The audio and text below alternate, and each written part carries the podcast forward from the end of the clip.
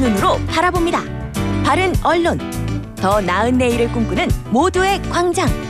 김준일의 TBS 아고라. 안녕하세요. TBS 아고라의 김준일입니다. 국민의힘이 최근 방송사를 연이어 항의 방문하고 있죠. MBC와는 김건희 씨 7시간 통화 어, 내용에 대해서 공개 여부를 놓고 갈등을 빚었고요. YTN에서는 돌발 영상의 편향성을 문제 삼았다고 합니다. 정치권의 이런 방송사 항의 방문 적절한지 여부를 미디어 톡톡에서 살펴보겠습니다. TBS 라디오 간판 시사 프로그램 뉴스 공장 어떻게 만들어지는지 청취자 여러분도 궁금하시죠? 어, 오늘 직접 뉴스 공장 양승창 PD 모시고 얘기를 들어보도록 하겠습니다. 어떤 고충이 있는지 그리고 여러 논란에 대해서 어떤 입장을 가지고 있는지 직접 들어보시죠. TBS 아고라 지금 바로 시작합니다. 미디어 톡톡. 이번 주 화제가 된 미디어와 저널리즘 이슈를 풀어봅니다. 미디어 톡톡 오랜만에 연근 남매 뭉쳤습니다. 정상근 기자, 미디어 오늘 박서영 기자 함께합니다. 안녕하세요. 안녕하십니까. 어 박서영 기자는 지난주 2주 전이죠. 네. 저 격주로 하니까 2주 전에 그때 네. 개인 사정으로 못 나오셨다라고 네. 했는데 제가 나중에 들어보니까 코로나19 확진이 되셨다고요. 네, 저 확진자입니다. 어 일단 어 잠깐만요. 뭐다 나으신 거 맞나요? 네. 저 진짜죠, 아, 안 나왔어요, 진짜. 나왔어요. 네. 아, 나왔어요? 나왔어요. 네. 따로 부스에 격리를 할까 지금? 아니, 아니에요. 나왔습니다. 아, 걱정하지 나오셨- 마세요. 아, 네. 알겠습니다. 네. 벌써 이제 시간이 많이 지났으니까 네. 일단 그래서 저희가 여쭤본 이유는 주변에 이렇게 확진자가 의외로 많다 지금 네. 매일 맞아요. 4천 5천 명씩 나오고 그러니까 그리고 증상이 사람마다 다 다를 수 있다. 그러니까 쉽게 얘기하면은 백신을 꼭 맞으시라. 네. 예, 그거를 좀 말씀드리려고 근황도 여쭤보는 겸 했습니다. 네. 자 이제 본격적으로 얘기 들어가 보겠습니다. 첫 번째 이슈 미디어 오늘이 한국 광고 자율 심의 기구의 2021년 기사형 광고 심의를 전수 조사했는데 결과가 어떻게 나왔나요? 네, 그 기사형 광고가 이 11,342건이 나왔는데 예. 어, 이 수치가 지금까지 이제 그 한국 광고 자율 심의 기구가 조사한 수치에 따르면 어, 가장 많은 수치였습니다. 아. 네. 아, 지난해 연합뉴스가 이걸로 이 뉴스제평가위원회에서 이제 계약 수준이 그렇죠. 강등됐었잖아요. 예, 예. 어, 그런데 이 연합뉴스가 했던 여러 가지 이제 어, 해명 혹은 이제 변명 내지는 항변 중에 음. 남들 다 아는데 왜 우리만 가지고 그러냐라는 말을 했었는데 업계의 관행이었다. 뭐 네. 이런 얘기를 했었죠. 예. 연합뉴스의 다른 해명에 대해서는 좀 저는 좀 부적절하다고 생각했습니다만 예. 그 얘기는 정확하다. 아, 맞습니다. 사실이었다. 네. 네, 그랬는데 증명이 된 거네요, 그러니까. 증명이 된 거죠. 어. 어, 그래서 한국 광고 자율 심의 기구가 이제 자체 조사를 한 거고 예. 어, 이 자체 조사다 보니까 좀 뭐라고 할까요? 좀 명확하게 드러나 보이는 것 이런 것들만 수집한 게 어. 건수가 이제 만 건이 넘는다라는 음. 거죠. 어디가 제일 좀 많이 했나요? 조선일보가 가장 아, 많았습니다. 역시. 네, 열동률에 네. 비례해서. 네. 이 조선일보는 매년 이 조사를 하는데 음. 늘 가장 많아요. 음. 아, 그래요? 네, 늘 가장 어. 많고 어, 이번에도 한 만 천여 건 중에서 어, 천 건 넘게 조선일보가 했습니다. 그러니까 한 10분의 음. 1 정도를 조선일보가 했다는. 거고 예. 제가 알기로는 이 조사 대상이 뭐 지면 신문 그리고 잡지 이렇게 포함해서 음. 한 100, 한 20개 정도 매체가 대상인 걸로 알고 있는데 음. 어 조선일보는 120분의 1로 이 조사에 들어가 있는데 어, 전체 기사용 광고는 10분의 1을 음. 아. 썼다라는 것이죠. 120분의 1, 120개의 매체가 있는데 전체는 10분의 1을 차지한다. 차지했다. 네, 네. 음. 오. 그렇습니다. 엄청나네. 1등 신문 맞네요. 맞습니다. 뭐 여러 가지로 예. 뭐 그렇고 그리고 이 조선일보가 매년 1등을 했는데 그 2등부터 뭐 3등까지도 거의 비슷합니다. 음. 2등이 이제 매일경제, 아. 3등이 이제 건수가 한국경제였는데 비슷하네요. 네. 어 그런데 뭐 지난해 같은 경우에는 이 조선일보랑 이제 매경 한경의 건수가 한 뭐 5, 600건 정도가 차이가 났었는데 예. 이번에는 거의 비슷했어요. 아. 네, 그만큼 이제 매일경제, 한국경제도 이 기사형 광고를 많이 썼다. 한국 경제 분발했다 한마디로 네. 얘기하면 열심히 했다고 네, 알고. 열심히 이제 네. 땡겼다라는 어. 거고 사실 이 연합뉴스가 이제 미디어오늘 보도로 이 기사형 광고 문제가 적발된 이후에 예. 많은 매체들이 자제를 했거든요. 그러니까요. 네. 퇴출될까봐. 포털에서 퇴출될까봐 조금 포털에서 실제로. 연합뉴스가 예, 제재를 예. 받기도 했고요. 근데 미디어오늘이 그때 보도했을 때가 7월이었어요. 예. 어 그래서 모르긴 몰라도 아마 이 건수가 거의 적발된 것이 상반기에 해당됐을 가능성이 높은데 상반기에만 음. 천 그럼에도 불구하고 했다. 네, 이 전체적으로 만 건이 넘는 기사형 광고가 있었다는 거죠. 음. 그렇군요. 이게 기사형 광고가 이 단순히 뭐 그냥 홍보 대행사 혹은 기업을 통해서 하는 것들도 굉장히 많지만 어 특히 이제 사, 그 유형들을 보면은 정부 광고를 이렇게 하는 경우도 굉장히 많습니다. 아. 네, 그러니까 정부, 공공기관 또 이제 뭐 그 정부와 이제 예, 유관기관들로부터 돈을 받고 거기 기관장의 인터뷰를 내준다거나 아 맞아요. 아. 네, 네. 이런 식의 많아요. 보도들이 굉장히 네. 많고 기획 기사를 써준다거나 맞습니다. 네, 그렇게 해놓고 이제 광고, 그러니까 돈을 받고 썼다라는 걸 표시를 안 해주는 거죠. 음. 음. 그러면 사람들이 보면은 아 이거는 그냥 기사인가 보구나라고 음. 받아들이는 거고 맞아요. 어, 사실상 이제 매체가 그 독자들을 상대로 이제 사기를 치는 것 다름없는 음. 좀 그런 행위인 것 같습니다. 음. 이거는 좀 뭐 법적 규제가 좀 필요하지도 않 필요하지 않을까 이런 생각이 좀 들기도 하네요. 예. 그래서 뭐 예전에 이제 신문법을 전면 개정을 해가지고 최대 2천만 원 과태료 조항이 이제 삭제가 된 뒤에 이걸 뭐를 처벌한 처벌이라고 해야 되나요? 이런 것들이 네. 좀 유명 무- 무실해진 상황인 것 같아요. 맞아요. 이거는 명백히 불법입니다. 어. 신문법에 이렇게 나와 있어요. 광고랑 기사가 명확히 구분돼야 된다라고 음. 나오거든요. 음. 그런데 불법인데 처벌 규정이 없으니까 아. 불법을 저질렀는데도 처벌할 수 있는 근거가 없는 거죠. 음. 예, 좀 이런 건 굉장히 좀 문제인 것 같고요. 네, 음, 그렇습니다. 알겠습니다. 뭐 이게 만약에 연합뉴스에 적용된 기준이 여기에도 똑같이 적용이 된다라면은 조선일보, 매일경제, 한국경제 이런 데도 다 포털에서 조금 잠시 네. 물러나야 되는 거 아닌가 이런 생각이 드는데 네. 똑같이 해야죠. 맞아요. 네, 연합뉴스가 억울하잖아요. 예 맞습니다. 억울한 사람이 없게 하라. 네, 뭐 이런 그렇습니다. 공정, 예 공정의 정의 잣대로 있어야죠. 해야 될 것 같습니다. 자 이슈 하나 더 짚어보겠습니다. 이번 한 주 국민의힘이 MBC와 YTN 두 방송사를 향해 총공세를 펼쳤는데요. 먼저 YTN에 항의 방문을 갔는데 왜 간 건가요?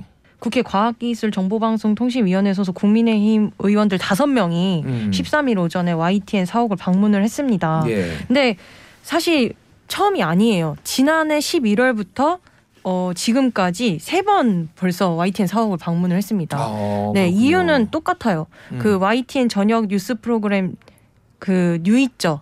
뉴스가, 있는 저녁. 또 돌발 영상. 음. 네, 그 콘텐츠가 지나치게 국민의 힘한테 불리하다라는 이유로 계속 찾아가서 항의 방문을 한 겁니다. 아. 네.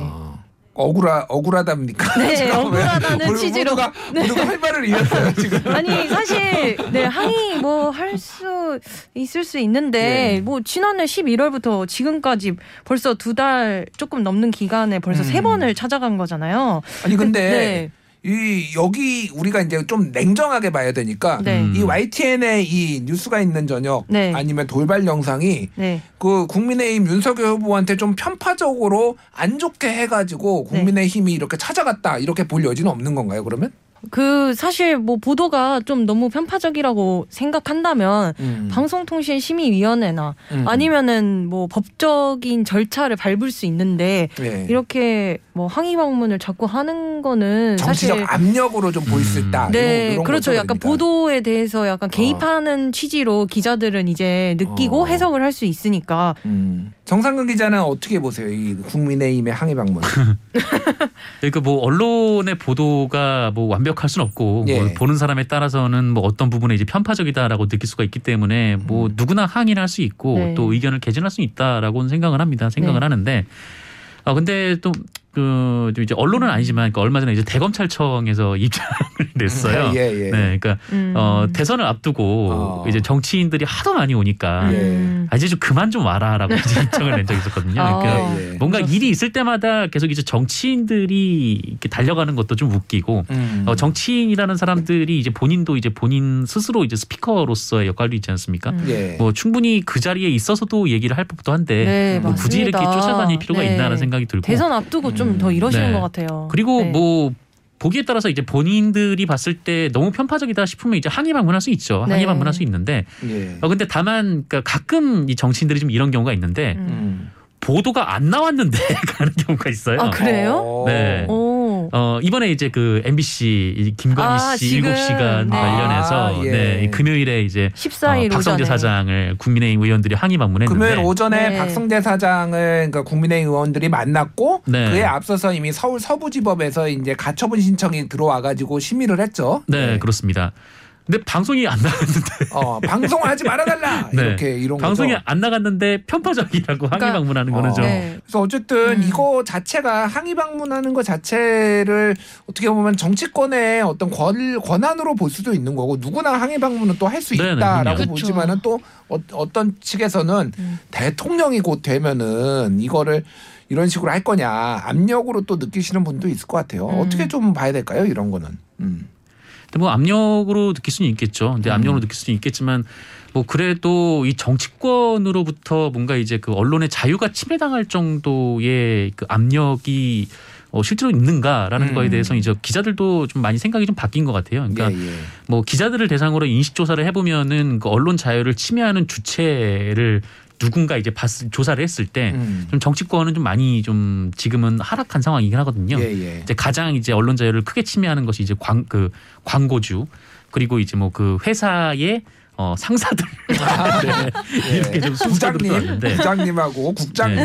정치권의 압력은 회사 네. 상사들보다 밑으로 지금 떨어진 상태이기 예, 때문에 예. 네. 뭐 실질적인 위험은 되지는 않는 것 같습니다만 맞아요. 네. 어, 그럼에도 불구하고 좀 이렇게 이 정치권에서 뭔가 좀 비판 기사가 나왔다고 그때마다 족족 이렇게 항의 방문하는 것은 음. 좀 국민들 보기엔 좋지는 네, 않죠. 불필요한 것. 같아요. 특히 이제 뭐 YTN이나 MBC 같은 경우에는 공영방송 체제 구조, 지배 구조가 그렇다 보니까 음. 예, 어떤 구성원들의 보도국 사장이나 보도국장 임명 뭐 이런 걸로 인해서 논조의 변화도 좀 있을 수- 가- 개연성이 있고 예전에 이제 뭐 이명박 정부 때나 이럴 때 그런 일이 실제 벌어졌기 때문에 당사자들 입장에서는 더 훨씬 음. 민감한 것 같아요. 그수 구성원들. 입장에서는 네. 네. 그래서 그런 것들이 좀 민감하게 반응 거 하는 것 같은데 어쨌든 언론의 자유도 최대한 보장을 하면서 또 음. 어떤 반론권도 보장하는 그런 계기가 좀 됐으면 좋겠습니다. 잠시 전하는 말씀 듣고 다시 돌아오겠습니다.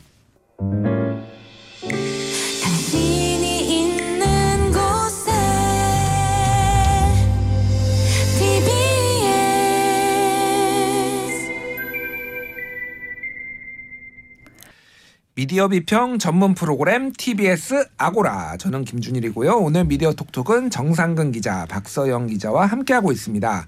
기억해둘 굿뉴스, 꼬집어줄 배드뉴스 선정해 보겠습니다. 먼저 굿뉴스, 좋은 뉴스 어떤 거 가져왔을까요? 두 분이 근데 같은 걸 골라왔네요. 또요. 아 진짜 두 징해. 분은 진짜 예 네. 네. 굉장히 안 친한데 안 실제 친해요. 아니 선배 이때밖에 안 보잖아요. 아, 네. 맞아요. 네. 안, 안 친한데 어떤 뭐 이런 것들은 굉장히 겹치는 게 비슷하나 많아요. 봐요. 음. 참. 그러니까요. 얼마 전에 이제 박서영 기자가 사적으로 한번 연락을 한 적이 있었는데 예. 네. 아, 코로나 걸렸다고. 아, 경험담 좀 처음으로. 알려달라 코로나 선- 네. 선배로서 처음으로 아 그리고 또 혹시 선배가 또 걸렸을까 봐 저 때문에 아, 또 네네. 걸리게 될까 봐 걱정돼서. 사실은 요 즈음에서 이- 그 전에 4주 전이었죠. 네, 그러니까 그 네. 즈음에서 이게 확진이 되셔가지고 아, 네, 저희도 맞아요. 저희도 그래서 약간 긴장했었어요. 그래 그때. 네. 예. 제가 그래서 전화 드렸잖아요. 전화 선배님한테도. 예, 주셨. 처음으로 사적으로. 네. 네. 알겠습니다. 네. 어떤 어떤 기사인가요? 예. 네, 그 MBC 보도였는데요. 어, 제목은 신차 발표 8일 앞두고 두 아이의 아빠 현대차 디자이너의 죽음이란 제목의 기사였습니다. 예. 어, 현대차의 이제 차량 디자인을 하시는 그 연구원이신데 어, 여- 슬하에 이제 10살 그리고 7살 남매가 있었 있는 그 분이라고 해요. 근데 팀장급인 책임 연구원이라고 하시고요.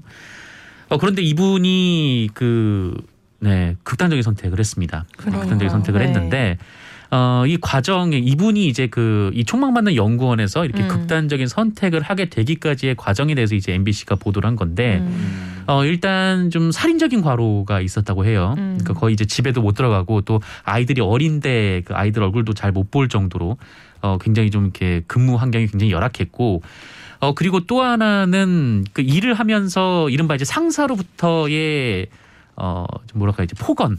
네. 음. 뭐, 뭐 그런 일종의 좀 괴롭힘이라고 할까요? 좀 이런 음. 것도 있었다라는 것이죠. 그래서 음 사실 그 뭐라고 할까요? 좀 많은 분들이 뭐 직장 생활 하다 보면 뭐 그럴 수도 있지라고 얘기를 하는데 그러니까. 네.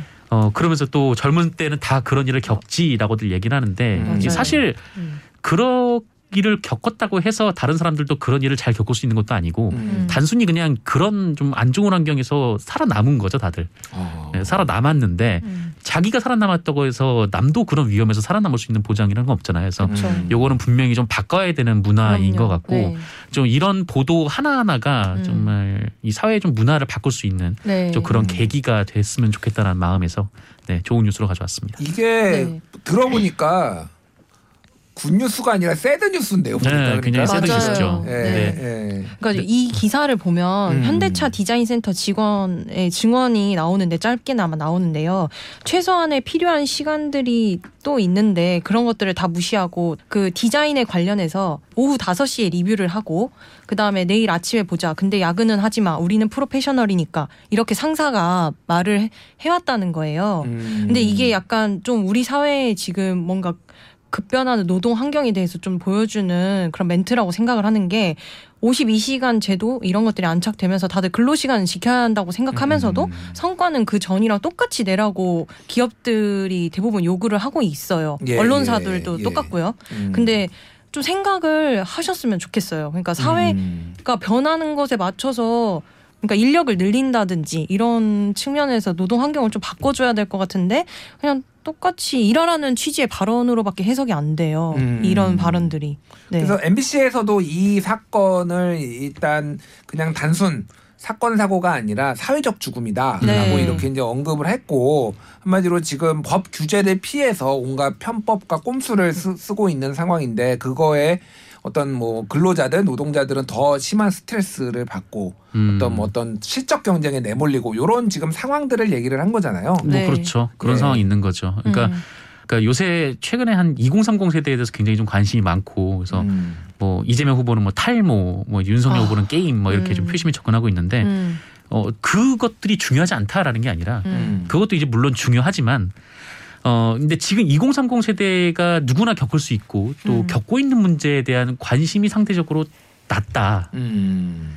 어 그러니까 지금 2030의 누군가의 표심을 대변한다라고는 하지만 그 얼마 전에도 이제 그 30대 남성이 2만 2천 볼트에 감전돼서 네. 사망한 일도 그것도 있었고. MBC 보도였죠. 네. 또 20대 남성이 또 쓰러진 컨테이너에 깔려서 또 숨진 일도 있었고 작년에. 또 집행유예가 또 나기도 네. 했죠.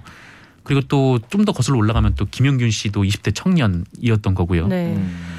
음. 상대적으로 언론이나 정치권의 관심은 좀 소홀해 보인다. 요건 좀 아쉽습니다. 예, 알겠습니다. 그래서 이 보도가 굉장히 슬픈 얘기지만은 한 가장의 죽음이기도 하지만은 그게 이제 울렸던 어떤 메시지들, 담은 메시지들이 좀 묵직했고 그걸 MBC가 잘 포착했다. 그래서 두 분이 가져오신 것 같아요.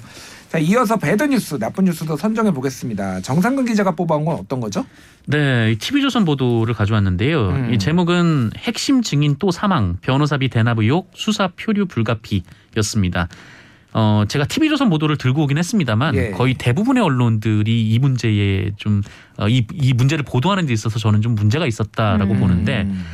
어, 물론 이제 뭐 유력 대선 주자 관련된 의혹을 제기한 사람이 모텔에서 장기 투숙을 하던 중에 갑자기 사망을 했고 또 이분이 이전에 이제 뭐 본인은 스스로 이제 목숨을 끊지 않겠다라고 얘기를 했다라는 측면에서 어, 굉장히 좀 자극적인 소재죠. 예. 어, 자극적인 소재고 어 그리고 또 이제 관심 이- 있을 수가 있는 소재이기 때문에 기사를 쓴다는 것까지는 알겠는데 뭐 다만 이, 이 변호사비 의혹과 관련돼서 뭐 여러 가지 얘기들도 있지만 뭐 그 얘기는 다 빼놓고 이 언론 보도만 딱 놓고 봤을 때 고인의 사인이 밝혀지지 않았는데 굉장히 좀 뭐라고 할까요? 좀 음모론에 가까운 보도 제목들이 쏟아졌던 것 같아요. 음. 어 그러니까 여, 뭐 여기서 보였던 것처럼 어뭐 또 사망이라는 음. 제목도 그렇고 아. 또 고인의 이 고인이 이제 추가 녹취 폭로 추가 폭로할 녹취록을 들고 있었다. 라는 식의 제목으로 마치 누군가에 의해 살해가 된 것처럼. 음. 음. 그러니까 뭐 이런 의혹이 있으면 그 취재를 통해서 이제 증명을 해내야 되는 게 언론의 역할인데 예, 예. 어 그냥 있는 사실을 가지고 자극적이고 음모론적인 얘기를 달아서 기사 제목을 썼다라는 게 좀 굉장히 좀 문제가 있는 것 같고 음. 좀 그런 점에서 이제 나쁜 뉴스로 가져왔습니다. 음. 그래서 뭐 이걸 야당에서는 이제 간접살인이다 뭐 요런 용어를 써가지고 그걸 여당에서 강하게 민주당에서 반발을 하고 그러기도 했는데 지금 대장동과 관련해서 이제 유한기 전 본부장하고 김문기 전 처장 이제 두 명이 사망한 데 이어서 이게 공교롭게 연달아 이제 있으니까 이런 사건들이 그거를 이제 엮으려는 좀 뭐 시도들이 있는 게 그게 좀 보수 언론 쪽에서 많이 이게 나오는 것 같아요. 네. 그 CCTV를 봤는데 사흘 동안 출입한 사람이 이 씨 본인 빼놓고는 네, 아무도 없었다라는 것까지 하네요. 나왔어요. 그래서 네. 타살 가능성은 거의 없고 지병이 있었다. 그리고 그거에 대해서 조금 빠르게 손을 못 쓴 게 좀 안타까운 상황이다라는 거고 음. 이런 거에 뭐 정치적인 부담은 뭐 어쩔 수가 없죠. 이재명 후보가 이미 져야 되는 상황이고 다만 이제 사실관계를 좀 너무 넘어서는 어떤 네. 추정들이나 이런 것들은 조심해야 된다라는 네. 게 이제 정상근 기자가 요거를 가져온 취지였다 네, 네. 이렇게 보여집니다. 자 박서영 기자가 골라온 나쁜 뉴스는 어떤 건가요? 아, 둘 다 한국경제 기사인데요. 음. 어, 첫 번째 기사는 폐지 줍는 할머니 2억 레인지 로버로 출퇴근 취미 생활이었나. 그러니까 뭐 폐지 줍는 할머니가 폐지를 취미로 뭐 줍는다는 취지의 기사 제목이었고 두 번째는 흑수저에서 27억 BMW 타는 환경미화원 해고해라 민원 폭주라는 제목의 기사였습니다. 음. 근데 둘 다 사실 별다른 취지 없이 첫 번째 기사 같은 경우에는 온라인 커뮤니티에 있는 글 그대로 가져와서 쓴 거고 예. 두 번째 기사 역시 유튜브 에 있는 그 영상 내용을 그대로 그냥 묘사하는 수준으로 기사를 쓴 겁니다. 음. 근데 첫 번째 기사는 개권 기자 한국경제 아, 한경닷컴 개권 기자가 쓴 거고 두 번째 기사는 한경닷컴 기자라는 바이라인으로 기사가 나갔어요. 예. 아 근데 어찌 됐든 좀 한국경제가 음. 너무 약간 이런 기사를 많이 써요. 한두 번 말한 건 아닌데 음. 그 첫 번째 기사도 그렇고 두 번째 기사도 그렇고 이게 무슨 의미가 있는지 뭐 음. 늘 하는 말이지만 그냥 독자들 열받아라 약간 이런 취지의 그냥 기사에 불과하지 않나. 음. 네 매일 말해도 바뀌지가 않고 그래서 음. 정말 어떻게 해야 될지 몰라서 네. 어떻게 할까요? 가져와봤습니다. 아니 이런 기사를 근데 진짜 많이 썼어요. 제 예. 한경 한국 경제가 좀 많이 써요 이거. 근데 다른 언론사들은 그래도 온라인 커뮤니티 어, 몇번 저희 미디어오늘에서 지적하는 기사를 음, 썼었는데 음, 취재 음. 없이 쓴다고. 예. 네, 그래서 다른 언론사들은 좀 온라인 커뮤니티 글을 쓰더라도 이제는 좀 뭐 추가적으로 반론이라도 듣거나 그 머니투데이 계열 뉴스원이나 이런 데서 네. 한참 쓰다가 조금 조심스러워졌죠 네. 거기가. 예, 네. 예, 예. 그런데 이제 다른 네. 언론사들은 요즘엔 좀 취재라도 해보려는 의지를 음. 좀 기사 에 보여주는데 뭐 네. 연락을 시도해봤으나 닿지 않았다라는 음. 정도의 근데 이제 한국경제 기사는 그런 내용도 전혀 없이 그냥 똑같이 음. 그 커뮤니티 글을 그냥 그대로 가져와가지고 기사를 써서 그만 좀 했으면 좋겠다. 우리가 이럴 때일수록 네. 근성을 발휘해야 됩니다. 아 그래요? 바뀔 때까지 아, 때린다. 계속. 네. 어 근데 좀 지쳐, 지치더라고요. 아니야. 네. 때리는 사람이 지쳐서 쓰러지면 안 돼요. 저 계속 좀 때려야 돼요. 지금 되게 전반적으로 지쳐 있는 상황인데, 아, 예. 네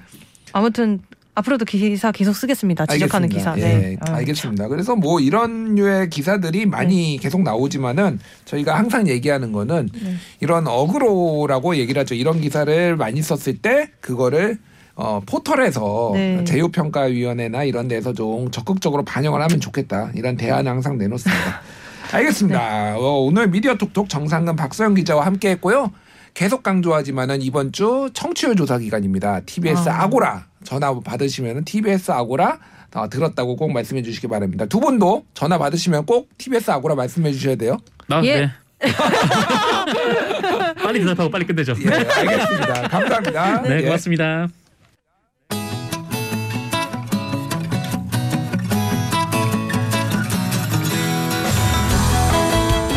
TBS 아고라에서 전해드리는 시민의 말씀입니다. 시민의 말씀은 문자나 TBS 모바일 앱을 통해 시민들께서 보내주신 의미 있는 댓글을 모아 전해드리는 시간입니다. 이번 주 소개해드릴 프로그램은 평일 저녁 8시부터 9시까지 방송되는 순수 음악 프로그램을 표방하는 프로그램, 바로 아닌 밤중에 주진우입니다. 인데요. 탐사보도 전문 기자 주진우 기자의 진행으로 다양한 사회 이슈들을 국제적인 시각에서 이야기 나누는 코너 국제적으로 순수하게를 비롯해 지난주의 기자님상, 아밤주 현대사특강 등 개성 있는 코너로 평일 저녁을 색다르게 채워주고 있습니다. 자, 그럼 아닌 밤중에 주진우입니다를 청취한 시민들은 어떤 의견을 보내주셨을까요? 아이디 조이235, 0234, 5100님 등 많은 분들이 방송에서 다루는 우리 사회 문제들에 대해 깊이 있게 생각해 보게 돼서 좋다. 청취자 사연을 많이 읽어주고 소통하는 시간이 있어서 좋다. 또 방송이 재미있고 속 시원하다. 언제나 청취자들에게 든든한 방송이 되길 바란다. 라는 의견들 보내주셨습니다. 또 지난주에 기자님상 코너에 대해서 시민들은 엇갈린 의견들을 보내주셨는데요. 아이디 정든나무, 에코백, 3253님은 속 시원한 평가가 너무 좋다. 가짜 뉴스뿐 아니라 의도적으로 작성한 기사를 걸러낼 수 있는 판단력이 생기게 된다. 또 진짜 좋은 기사를 쓴 기자님을 발굴해서 기자상을 주는 것도 좋겠다라는 의견들 보내주셨습니다. 하지만 반면 9855 KYB님은 농담인 듯 비꼬는 비판 대신 진정성을 갖고 합리적인 비판을 해달라라는 의견 주셨는데요. 또 그 밖에 아이디 레오님은 아밤주가 우리 사회 문제를 진단하되 여기서 머무르지 말고 실천하는 태도와 바른 방향성을 잡아주는 방송이 되면 좋겠다라는 의견 보내주셨습니다. 네, 시민들께서 보내주신 다양한 의견들 잘 수용해서 청취자들에게 더 사랑받는 아닌 밤중에 주진우입니다가 되길 기대하겠습니다. 앞으로도 시민의 말씀은 여러분의 다양한 의견을 기다리겠습니다. 지금까지 TBS 아고라 시민의 말씀이었습니다.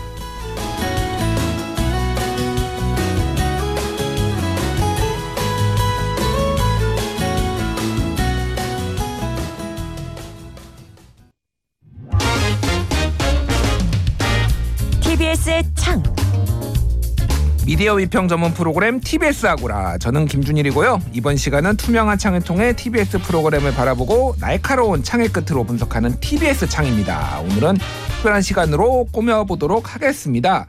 자 TBS 라디오의 간판 프로그램 뭐가 떠오르시나요? 어 당연히 김어준의 뉴스공장 인기 top 구설수 top 예, 다들 아시겠죠? 뉴스공장 그런데 이게 어떻게 만들어지고 어떻게 제작이 나오는지 이런 결과물이 나오는지 잘 모르시는 분들이 많을 것 같습니다. 그래서 오늘 어, 뉴스공장의 가장 어, deep throat이라고 얘기하죠. 깊숙한 곳을 알고 계신 뉴스공장의 양승창 PD 모셨습니다. 안녕하세요. 네, 안녕하세요. 예, 일단 아, 음, 뉴스 TBS의 창이 그 창이거든요. 저는 window인 줄 알았는데 예, 그 찌르는 창이었군요. 어, 이- 그러니까 중의적으로 하는 겁니다. window가 맞죠. 예. 아파. 아, 이미 아프십니까? 네, 벌써 아프네요. 아니 인사했는데 아프면 어떻게 뭐 어디 환자세요? 어디 혹시? 아니, 그렇진 않은데요. 제가 뭐 이렇게 건강한 편인데 예. 근데 창 듣기만 해도 되게 아프네요. 아 네. 그렇군요. 일단은 예, 뉴스공장에 대해서 궁금증도 풀어보고 뭐 네. 이런저런 논란도 있었으니까 한번 솔직한 얘기 한번 들어보고 싶어요. 예. 일단 뉴스공장이 어떻게 만들어지는지 의외로 모르시는 분들이 많은 것 같아요. 그래서 스텝이 몇 명이냐, 그러니까 김어준 진행자를 제외하고 네. PD는 몇 명, 작가는 몇 명, 그리고 몇 시에 출근해서 몇 시에 퇴근을 하고 도대체 어떻게 섭외를 이렇게 잘하냐, 막 이런 게 다 궁금해하시더라고요. 몇 명이에요, 도대체 몇 명? 그거가 왜 궁금하시죠? 근데 왜 궁금해하냐고요? 네. 뉴스 공장을 얼마나 좋아하시면 궁금해하겠습니까? 이- 그러니까 이런 탁월한 성과를 청취율이 벌써 5년째 1인가요? 이렇게 탁월한 성과를 내는 거에 비결이 뭔지 궁금한 거죠, 사람들이. 네, 4년째 지금 1위를 하고 있긴 한데 예.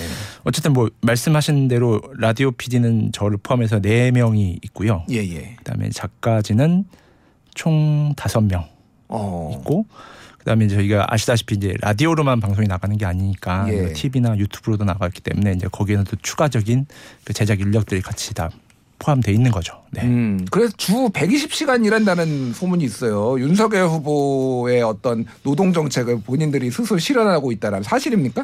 아, 설마 어떻게 120시간을 그럼 죽습니다. 아, 죽나요? 그럼요. 제가 100시간이 넘는 건 농담이 아니라 저는 100시간이 넘거든요. 120시간은 안 되고 가끔 110시간 정도 가끔 제가 일을 해요. 그 저기 이 기자님이시자 대표님이시잖아요. 예, 예. 그럼 직원들한테도 그렇게 하시는 건가요? 아니죠. 그러진 않죠. 저는 저만 합니다. 그렇게 예, 자발적으로. 대표님이 그렇게 100시간씩 일을 하시면은 다른 직원분들은 따라갈 수밖에 없지 않나요? 어 그래서 제가 항상 강조해요. 쉬라고. 아니 그게 더 무서운 거 아닌가요? 나 먹고 싶은 거 다 시켜. 난 짜장면 이거랑 거의 비슷한 거 아닌가요? 아니 그러니까 제가 궁금한 게 PD님은 도대체 네. 몇 시간을 일- 지금 그, 그 스텝 중에서는 제 왕고참이니까 몇 시간 정도 일을 하시고 네. 작가님들은 몇 시에 퇴근하시나요? 그러면 그러니까 이게 저희가 뭐 모든 시사 프로그램 마찬가지겠지만 음. 이게 사실은 출퇴근이 명확하게 있잖아요. 그러니까 공간적으로는 출퇴근을 할 수 있는데 음. 사실 업무적으로는 사실은 출퇴근이 없긴 해요. 너무 불쌍해요 사실은 그래서. 아시겠지만 예. 대표님도 아시겠지만 이게 뭐 갑자기 속보가 뜬다라든지 음. 뭐다 내일 뜰 라인업들이 다 정해져 있는데 갑자기 뭐 속보가 뜬다거나 아니면 중요한 사건이 터졌다거나 했을 때는 음. 또그 이슈에 맞춰 또 이게 탈바꿈을 또 해야 되기 때문에 네. 사실 뭐 긴장의 끈은 계속 이렇게 쭉 유지를 하는 거죠. 사실은 음. 뭐 그냥 눈 뜨자마자 뉴스 보다가 자기 직전까지 이제 스마트폰 보다가 잔다고 생각하시면 될것 음, 같습니다. 그러니까요. 그 섭외를 굉장히 잘하잖아요. 예를 네. 들면은 특히 이제 그 문화 쪽에는 굉장히 네. 팬들이 그러니까 뭐 원래 전체적으로 팬이 많지만은 다른 프로그램하고 좀 차별점이 문화 쪽에 예를 네. 들면 그범 내려온다 갑자기 그 이날치, 어, 예, 이날치라든지 막 네. 여기에서 다 막 대박 터뜨렸잖아요. 근데 어떻게 해요 섭외를? 아까 섭외를 말씀하셨는데 섭외는 다 작가님들이 다 하고 있습니다. 예 예. 그래서 이제 뭐 그 말씀하셨던 그뭐 문화 관련 인사 같은 경우에는 이제 저희 후배 PD들도 같이 찾아보면서 음. 어, 뭐 발굴까지는 아니고요. 사실 유튜브나 요즘 매체들이 많다 보니까 또 요즘 코로나 시국에 자기들을 알릴 수 있는 곳이 사실 유튜브밖에 별로 없더라고요. 그래서 예. 유튜브에서 이제 본인들이 올린 영상들을 보고 아 이분들이 우리 뉴스공장과 컨셉이 맞을까라고 해서 이제 한번 섭외 시도해 보고 그다음에 또 아침 생방송이다 보니까 또 어려우신 분들도 많아요. 음. 이제 그럼에도 불구하고 이제 하- 한번 해보겠다라고 하셔서 나오셨다가 이제 좀 큰 반향을 일으킨 게 어쨌든 이날치 밴드가 있었고 음. 또뭐 기억에 남는 건 뭐 미미 밴드라고 어, 예 예. 야, 미미 시스터즈죠 미미 시스터즈라고 이제 본인들의 노래가 하, 다 노래방에 들어가 있지 않았는데 음. 뉴스공장 이후에 두 개의 굵직한 그 노래방 기계에 본인들의 노래가 들어갔다고 하신 분들이 있죠. 네, 아. 그런 분들도 있고. 그다음에 뭐 기억에 남는 건 뭐 정태춘, 박은호 선생님 같은 경우에는 뭐 워낙 유명하신 분인데 예. 저희 뉴스공장에 나와 주셔서 너무 감사했죠. 음. 그리고 아까 섭외 말씀드렸는데 이 섭외 섭외에 대해서 조금 오해를 좀 많이 하시는 분들이 있긴 한데 음. 제가 우리 대표님께서 요 부분 물어봐 주셨으니까 제가 요번 기회에 조금 오해를 좀 풀고 싶은 게 하나가 있는데 두 개네요. 첫 번째는 음. 공장장이 섭외를 많이 도와주는 거 아니냐. 공장장이 다 한다. 스탭들은 음, 노, 논다. 먹 놀고 먹는다. 뭐 이런 절대 아닙니다. 아, 이거는 저기 네. 공장장에 대한 섭섭함이 좀 묻어나는 것 같은데. 아니? 섭섭함이 섭섭함이 묻어나 공장장에 대한 섭섭함이 아니라요. 예. 사람들에 대한 섭섭함인 거죠. 이런 질문을 하는 사람들에 이런 대한 질문을. 하는 사람들. 공장장이 다 섭외해다 주는 거 아니야? 막 이렇게 물어보는데 음. 정말 저희 작가님들이 진짜 많이 설득 많이 하고 음. 노력하시고 찾아보시고 해서 섭외를 하는 거거든요. 뼈를 다 갈아 넣는다는 얘기를 제가 들었어요. 맞습니다. 예. 거의 진짜 뼈를 갈아 넣듯이 정말 모든 방법을 강구해서 설득하시고 섭외하시고 그러시는 건데 음. 이 일부 어떤 분들이 야 이거 공장장이 다 해오는 거 아니야? 음. 라고 하는데 정말 억울합니다. 억울하구나. 억울하시군. 그래서 제가 오늘 모신 거예요. 그래서. 네. 좀 작가님들이 오셔야 될 것 같은데. 근데 어쨌든 예. 그렇게 작가님들이 다 섭외를 하시는 거고 어 그다음에 뭐 나머지 이제 저희 후배 PD들도 있기 때문에 후배 PD들도 같이 섭외를 좀 하고 있고 음. 그다음에 두 번째 오해를 제가 풀고 싶은 게 이 뉴스공장 워낙 청취율이 높으니까 예. 그냥 뉴스공장에서 연락하면 다 나오는 거 아니야? 음. 라고 생각하시는데 예. 절대 아닙니다. 또 안 나오시는 분도 있잖아요. 오세훈 시장. 이준석 대표도 그렇죠. 한번 나오고 다음에 안 나온다 그러고. 그렇죠. 오세훈 시장도 안 나오시고 계시고. 네. 그래서 뉴스공장 이 스튜디오 추- 뉴스 뉴스공장은 사실 스튜디오 출연을 최우선적으로 하고 있거든요. 예. 가급적이면 우리 대표님도 잘 아시겠지만. 예, 예. 그래서 근데 이제 새벽 아침 프로다 프로그램이다 보니 이렇게 어. 아침에 생방송을 출연하는 거 너무 힘들다. 예. 인터뷰는 할 수 있는데 출연은 힘들다. 그래도 나와 주십시오라고 이제 저희들이 설득을 하는 거거든요. 예, 예. 그래서 이제 그런 오해가 좀 있을 수 있는 거, 네, 좀 이번 기회에 한번 좀 정확하게 말씀드리고 음. 싶다. 공장장은 절대 안 한다. 음. 그리고 그 뉴스 공장에서 다 나오시는 게 아니다. 음. 그두 가지 좀 확실하게 말씀드리고 싶습니다. 알겠습니다. 요거를 종합해 보면은 어, 우리가 개고생 중이다라는 걸로 이제 요약이 되는 것 같아요. 뭐 그렇게 들리시나요? 제 네, 해석 해석한 게 정확한 거죠. 예, 예. 네, 맞, 맞는 것 같습니다. 아, 네. 예, 알겠습니다. 자, 해외 연사 인터뷰도 가끔 하잖아요. 네. 어, 어떻게 하나요? 그 누가 하나요? 그 영어를 누가 그렇게 잘하세요? 요즘 좋은 번역기들이 많이 있습니다. 아, 그래요? 네. 그 구글 번역기를- 번역기도 많이 좋아지고 뭐 옛, 그 그렇죠. 네이버에서 쓰는 그것도 그렇죠. 예, 네이버 뭐 구글 다 번역기가 있기 때문에 네. 다 하고 그 다음에 어 일단 해외 연사에 대한 섭외는 음. 저희 후배 PD들이 하는데 예.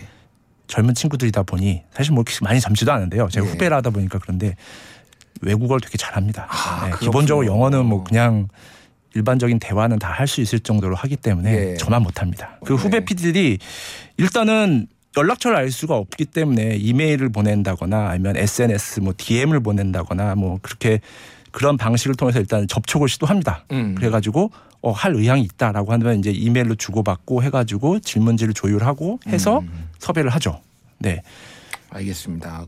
어차피 이제 번역을 통역을 해주시는 분이 있으니까 예. 사실은 김어준 진행자가 그렇게 공장장이 그렇게 뭐 영어를 잘해야 될 필요는 없잖아요. 예. 그렇기는 하지만 그래도 그 섭외와 그리고 그 외국인들한테 물어보는 거가 사실은 그 질문의 난이도가 좀 더 높거든요. 외국인들하고 대화를 해보면은 저도 예. 알지만은 예. 그런 부분도 조율을 잘 되는지가 좀 저는 궁금하더라고요. 그러니까. 아까 말씀하신 대로 통역사 분들이 이제 조금 도움을 주시다 보니까 예. 그런 오해의 여지나 이런 부분은 전혀 없고요. 예.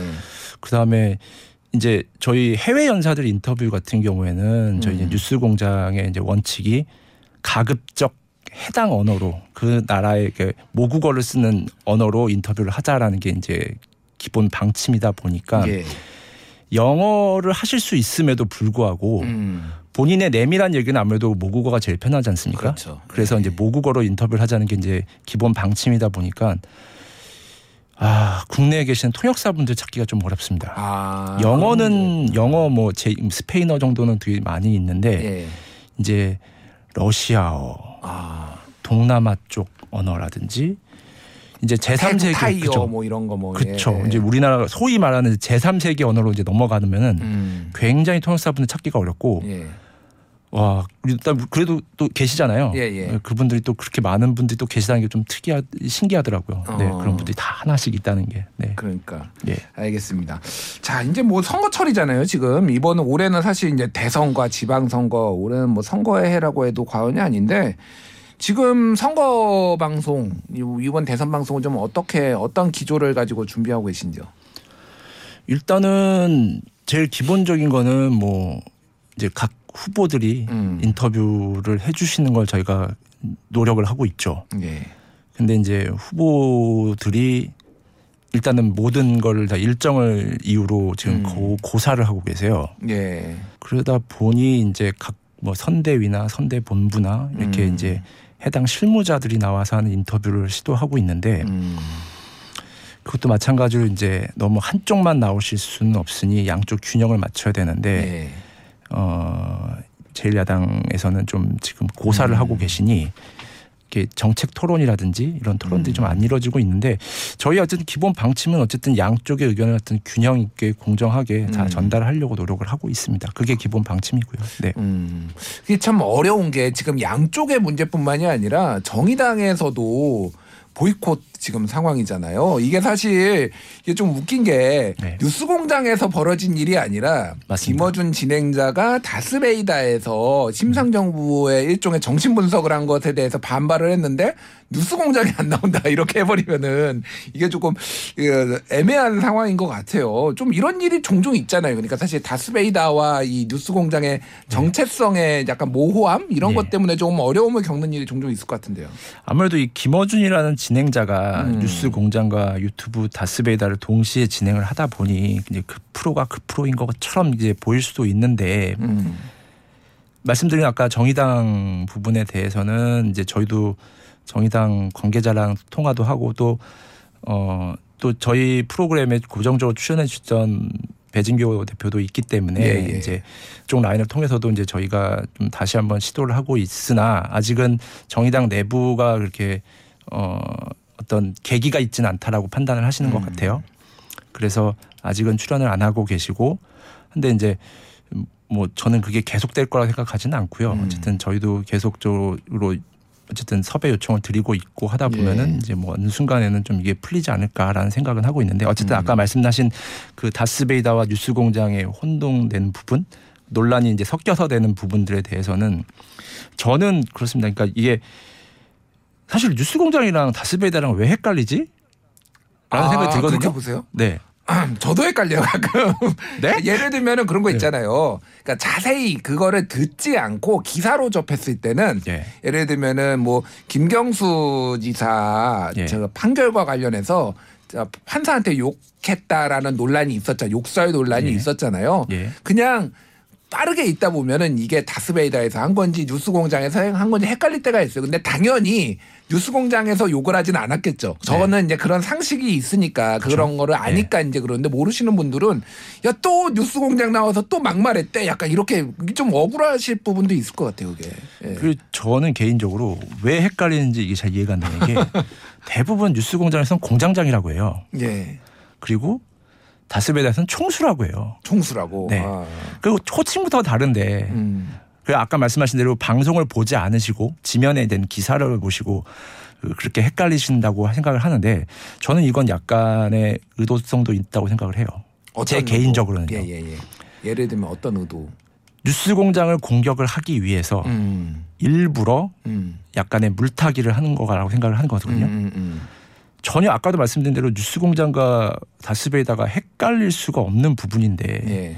이걸 교묘하게 섞어서 공격을 하는 것 같다라는 생각이 들려요. 음. 워낙 뉴스 공장의 영향력이 크다 보니까 거기에 대해 약간 어쨌든 뭐 견제가 필요할 거고 그러다 보니 노이즈도 조금 만들어지는 것 같고 음. 제 개인적인 생각으로는 그렇게 약간의 의도가 있는 기사가 아니냐라는 음, 생각이 듭니다. 두 가지를 좀 정체성을 좀 섞어 가지고 이렇게 뭔가 얘기를 하면서 예. 김어준의 뉴스공장의 어떤 뭐 신뢰도를 좀 하락시키려고 하는 것이 있다. 네. 사실 그래서 예전에 국민의힘에서 다스베이다에서 있었던 일을 가지고 뉴스 공장을 성토하는 성명을 냈다가 철회하는 일도 있었잖아요. 맞습니다. 네. 예. 그런 부분들은 조금 우리 청취자분들이나 정치권에서도 좀 구분해 주셨으면 좋겠다라는 생각이 드네요.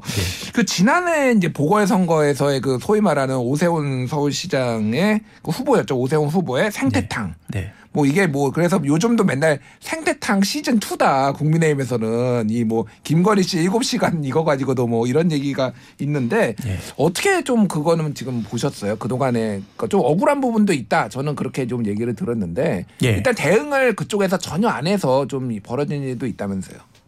대응은 일단은 뭐 공격하는 쪽에서는 그러니까 당시 이제 국민의힘 오세훈 시장 후보 측에서는 오세훈 시장 측에서는 뭐 반론이나 이런 것들을 담아주지 않고 일방적으로 주장을 했다라는 음. 부분들인데 그건 아까 말씀하신 대로 저희가 지속적으로 인터뷰 요청을 드렸음에도 불구하고 그런 부분에서 응하지 않았기 때문에 음. 어 표면상으로는 일방적으로 저희가 어, 한 오세훈 시장에 반대되는 쪽의 의견만 대도 방송을 한 것 같지만 음. 사실 내부적으로는 계속 지속적으로 요청을 드렸던 거였고 그 다음에 어 오세훈 시장 쪽에서 대응을 하지 않, 않았다라는 것도 저희는 방송에서 다 얘기를 했었습니다. 음. 그렇기 때문에 그거는 좀 어, 오해를 받을 수는 없을 부분이라고 생각을 하는데 공격하는 쪽에서는 그렇게 느끼 하실 수도 있지만 예.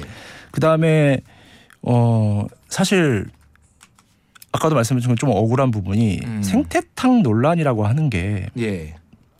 이 저희가 만들어낸 단어도 아니에요. 이 그- 생태탕 논란이라는 아, 게 생태탕 논란을 네. 어디서 만들었나요, 그러면? 그 당시 상황을 다시 되돌아보면 이게 좀, 좀 지난 일이어서 어, 어, 좀 기억이 가물가물하실 수도 있을 것 같은데 청취자분들도 그렇고 예. 내곡동 땅 개발을 당시 오세훈 시장이 알고 있었느냐 몰랐느냐 라는 것에 대한 질문이 들어갔었죠. 그렇죠. 예. 그 후보자 토론이나 이런 데에서. 예, 예. 근데 오세훈 시장은 당시 후보일 때 그 내곡동 땅의 존재를 알지 못했다라고 얘기를 했었습니다. 음. 근데 KBS가 오세훈 시장을 당시 오세훈 의원이었죠 당시엔 그 당시에는 음. 내곡동 땅에서 그 처가의 땅인데 내곡동 땅에서 오세훈 의원을 봤다라는 주민 인터뷰를 최초로 보도를 했습니다. 맞아요. 예. 네. 그래서 저희도 그 주민분의 인터뷰를 했었고 음. 주민분의 인터뷰 내용상을 보면은 어 연세는 있으시지만 굉장히 구체적으로 기억을 하셨고 음. 주 증언을 하셨습니다. 예. 그 다음에 그 구체적인 증언의 내용 중에 하나가 같이 땅을 보고 음. 근처에 있는 생태땅 집으로 가서 같이 식사까지 했다는 거였습니다. 음. 그렇다면은 다른 주민분도 분명히 있었겠지만 그러면은 생태탕 집에 오세훈 의원 당시 국회의원이었는데 의원도까지 와서 먹었을 정도면은 그 식당 주인이나 관계자들. 관계자도 봤을 것이다. 음. 그래서 저희가 시도를 했죠. 음. 근데 저희가 맨 처음에 생태탕 그 주인분한테 인터뷰를 요청 드렸을 때도 모른다고 하셨어요. 예, 예. 난 그거 기억이 안 난다. 모른다라고 하셨어요. 음. 다른 인터뷰에서 다른 언론들도 모두 다 질문을 하셨겠죠. 그렇죠. 예, 오세훈 시장 예. 봤냐? 음. 못 봤다라고 했는데 왜 뉴스 공장에서 그럼 다시 봤냐라고 이 말을 바꿨다는 것도 다시 나중에 논란이 됐었거든요. 음, 음, 근데 저희는 지속적으로 그 생태탕 주인분한테 연락을 드렸어요. 음. 예, 예. 이 정도로 구체적으로 증언이 나왔는데 음. 분명히 보시지 않았겠느냐 다시 한번 음. 잘 생각을 해봐 달라라고 몇날 며칠 거쳐서 요차 요청을 드렸죠. 더 기억을 더듬어 보시라고. 결국은 주민분이 사실은 내가 오세훈 의원을 봤는데 음. 이 정치 뉴스 이런 거에 휘말리고 싶지 않기 때문에 모른다고 했었던 거였다. 음. 사실은 왔었다. 어떤 걸 진실의 어, 아니 그러니까 증언의 진실성이 어느 정도 다시 담보가 됐다라고 판단을 할 정황이 있었네요. 그러니까. 그렇죠. 예, 그래서 예. 저희가 인터뷰를 해서 방송을 내보냈던 거였고 음. 그 다음에 그 구체적인 증 기억의 근거로서 유명 구- 그 구두 브랜드가 나왔던 거였는데 음. 그런데 이 보도 후에 남은 거는 결국 생태탕과 구두만 남은 거였죠. 예. 그래서 저희는 음. 되게 안타깝고 음. 그 다음에 최근 기사를 보시면 이게 오세훈 시장이 애곡동 땅엔 갔던 것으로 보인다 라고 전 검찰 조사에서 나왔던 걸로 제가 기억을 하고 있습니다. 예, 예. 네. 다만 그걸 어쨌든 그 뭐 선거법이나 이런 건 위반 여부는 아니기 때문에 그냥 불기소 처분을 한 걸로 알고 있는데요. 음. 이처럼 이제 저희는 어쨌든 실체적 진실에 그러니까 한마디로 얘기하면 후보자의 발언의 진실성을 검증하는 차원에서 맞습니다. 여기에 좀 이제 좀 집중을 한 것이고 예. 분명히 그 발언이 진실하다고 믿을 만한 정황적인 상황이었다 상황이 있었다라고 이제 보신 거잖아요. 그쵸. 그러니까 예, 예. 그 오세훈 시장이 만약에 당시에 어 내가 갔었다. 음. 뭐 그 부분에 대한 뭐 시인을 했었다라고 하면 사실 저희는 이렇게 더 뭐 주민 인터뷰하고 음, 식당 음. 주인님 뭐 설득해서 인터뷰하고 하지 않았겠죠. 예, 예. 이미 그건 끝난 결론이니까 본인이 인정하고 음. 넘어갔으니까요. 네. 알겠습니다.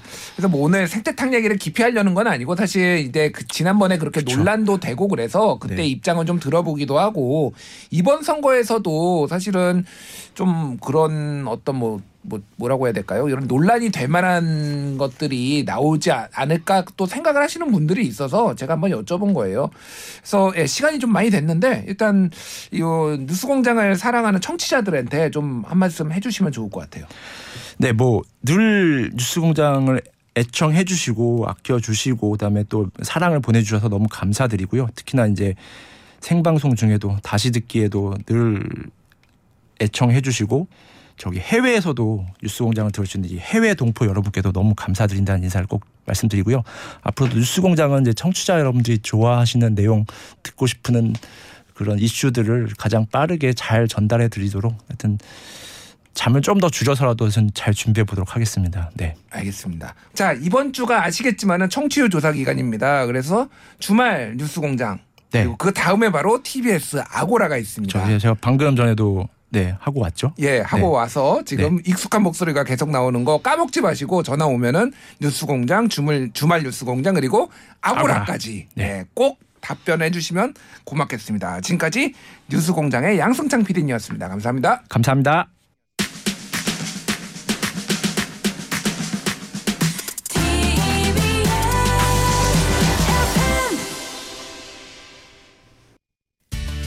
미디어 비평 전문 프로그램 TBS 아고라에서는 여러분의 의견을 기다립니다. TBS에서 방송되는 프로그램에 대한 여러분의 의견을 저희에게 보내주시기 바랍니다. TBS 홈페이지에서 TBS 아고라 프로그램 게시판을 이용하시거나 방송 중에 유료 문자 샵 0951로 남겨주실 수 있습니다. 문자 참여는 단문 50원, 장문 100원의 정보 이용료가 부과됩니다. 청취자 여러분의 소중한 의견을 기다립니다. 오늘 준비된 이야기는 여기까지입니다. 주말 편안히 보내시고요. 저는 다음 주 토요일 오전 9시에 다시 찾아뵙겠습니다. TBS 아고라 김준일이었습니다.